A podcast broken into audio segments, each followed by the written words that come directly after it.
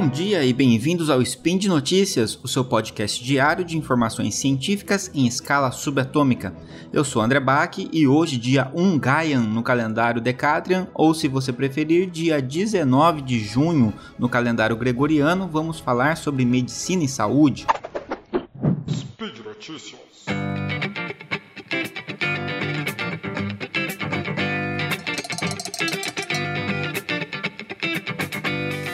Bem, o tema que eu trouxe hoje para conversar com vocês um pouquinho é sobre algo que tem me incomodado nas redes sociais.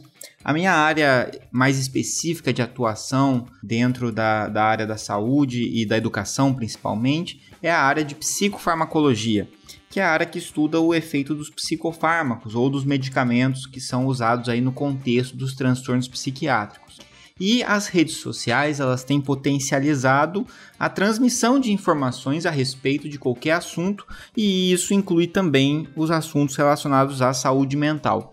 É claro que tem muita gente produzindo conteúdos muito interessantes a respeito de saúde mental na internet, ah, tanto na forma de podcasts, aqui dentro mesmo do, da família SciCast, a gente tem aí diversos podcasts a respeito disso, mas também essa produção de conteúdos um pouco mais rápida através de TikTok, Instagram, na forma dos Reels principalmente, então esses vídeos muito curtos, né? Tem uh, feito algumas questões se tornarem um pouquinho mais reducionistas. É, a transmissão da informação é muito rápida. Eu mesmo, enquanto divulgador científico no meu Instagram, tenho bastante dificuldade em gravar vídeos muito curtos para falar de assuntos tão complexos, né, sem incorrer em reducionismos que acabem provocando um efeito prejudicial. E um dos, desses efeitos prejudiciais tem sido a banalização do diagnóstico de transtornos psiquiátricos nas redes sociais principalmente na forma desses vídeos curtos que eu comentei, né? Então, vídeos do tipo que vão citando vários sintomas, né? Uh, e falando, você sente isso, isso, isso, isso, então você tem TDAH. Você sente esse, esse, esse sintoma, então você tem depressão, né? Como se fosse possível é, reduzir é, transtornos tão complexos através de um vídeo de 60 segundos. Então, embora a princípio possa parecer uma informação útil, isso acaba trazendo uma série de riscos. Primeiro, porque a banalização desses diagnósticos é, informais, a gente pode dizer, né, por meio de um método completamente inadequado, que seriam por meio de um método completamente inadequado, que seriam as redes sociais, pode gerar um excesso de tratamento desnecessários, e, consequentemente, tratamentos prejudiciais. Se eu acredito que eu tenho um determinado transtorno porque eu me autodiagnostiquei através das redes sociais, eu vou buscar uma intervenção que corrija ou que amenize ou que ajude a resolver essa questão. E isso implica em fazer intervenções que vão ser intervenções desnecessárias à medida que o meu diagnóstico for inadequado. Isso pode levar, inclusive, a, questões prejudiciais.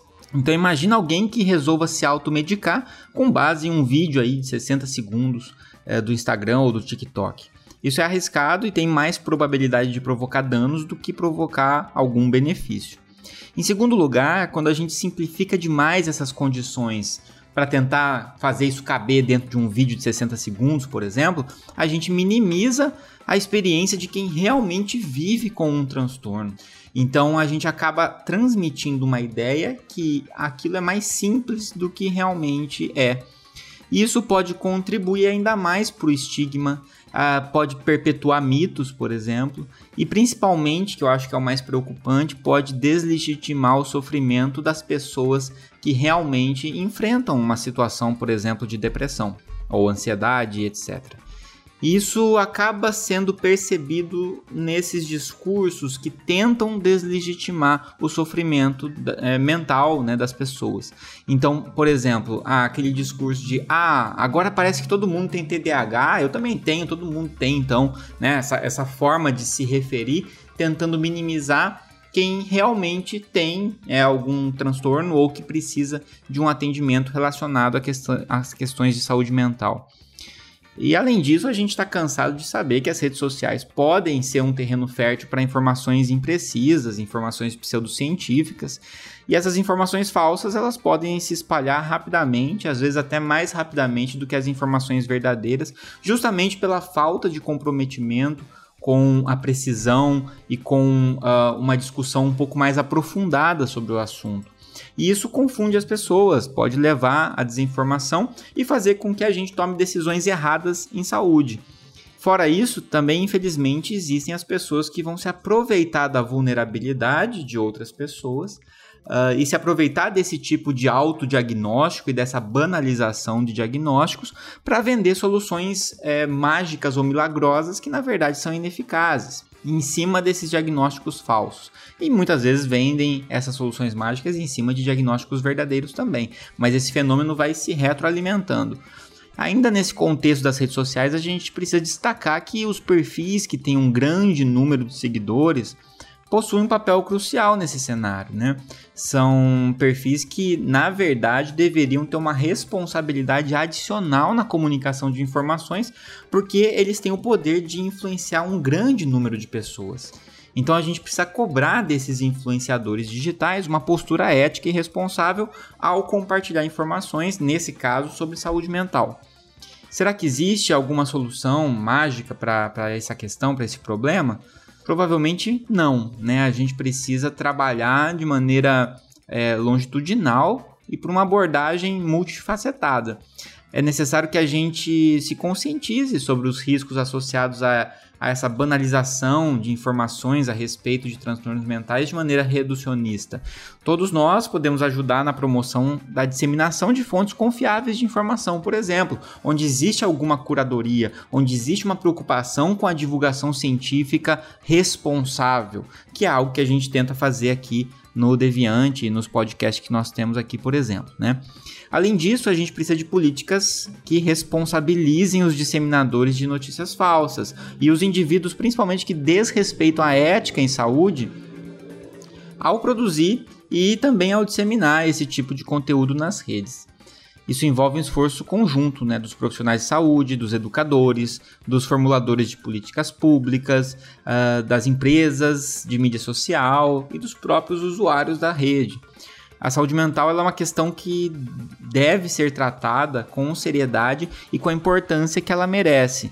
Por isso a gente tem que se lembrar sempre e é algo que a gente precisa levar adiante que não, a gente não deve se autodiagnosticar com base num vídeo de rede social. Parece um pouco óbvio isso, mas é, esses vídeos eles mexem com a gente, mexem com as as nossas angústias, com é, até possíveis sintomas ou, ou até mesmo questões que fazem parte da emoção humana natural que às vezes acabam sendo patologizadas através desses vídeos, né?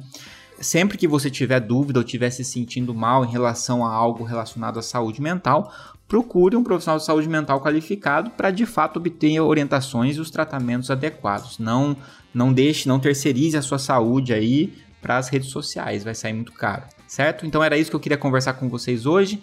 É, se você tiver algum comentário, deixa aí no, no post. E é importante lembrar que esse e outros podcasts aqui do Deviante só existem graças ao apoio de vocês, seja apresentando o podcast para outras pessoas que não conhecem, compartilhando os episódios e também avaliando esses podcasts nas, nas plataformas que eles são distribuídos, né? E ajudando o podcast através uh, do nosso sistema de patronato. Um grande abraço e até o próximo Spin de Notícias.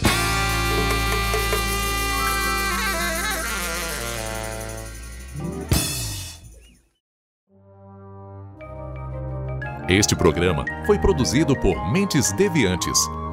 deviante.com.br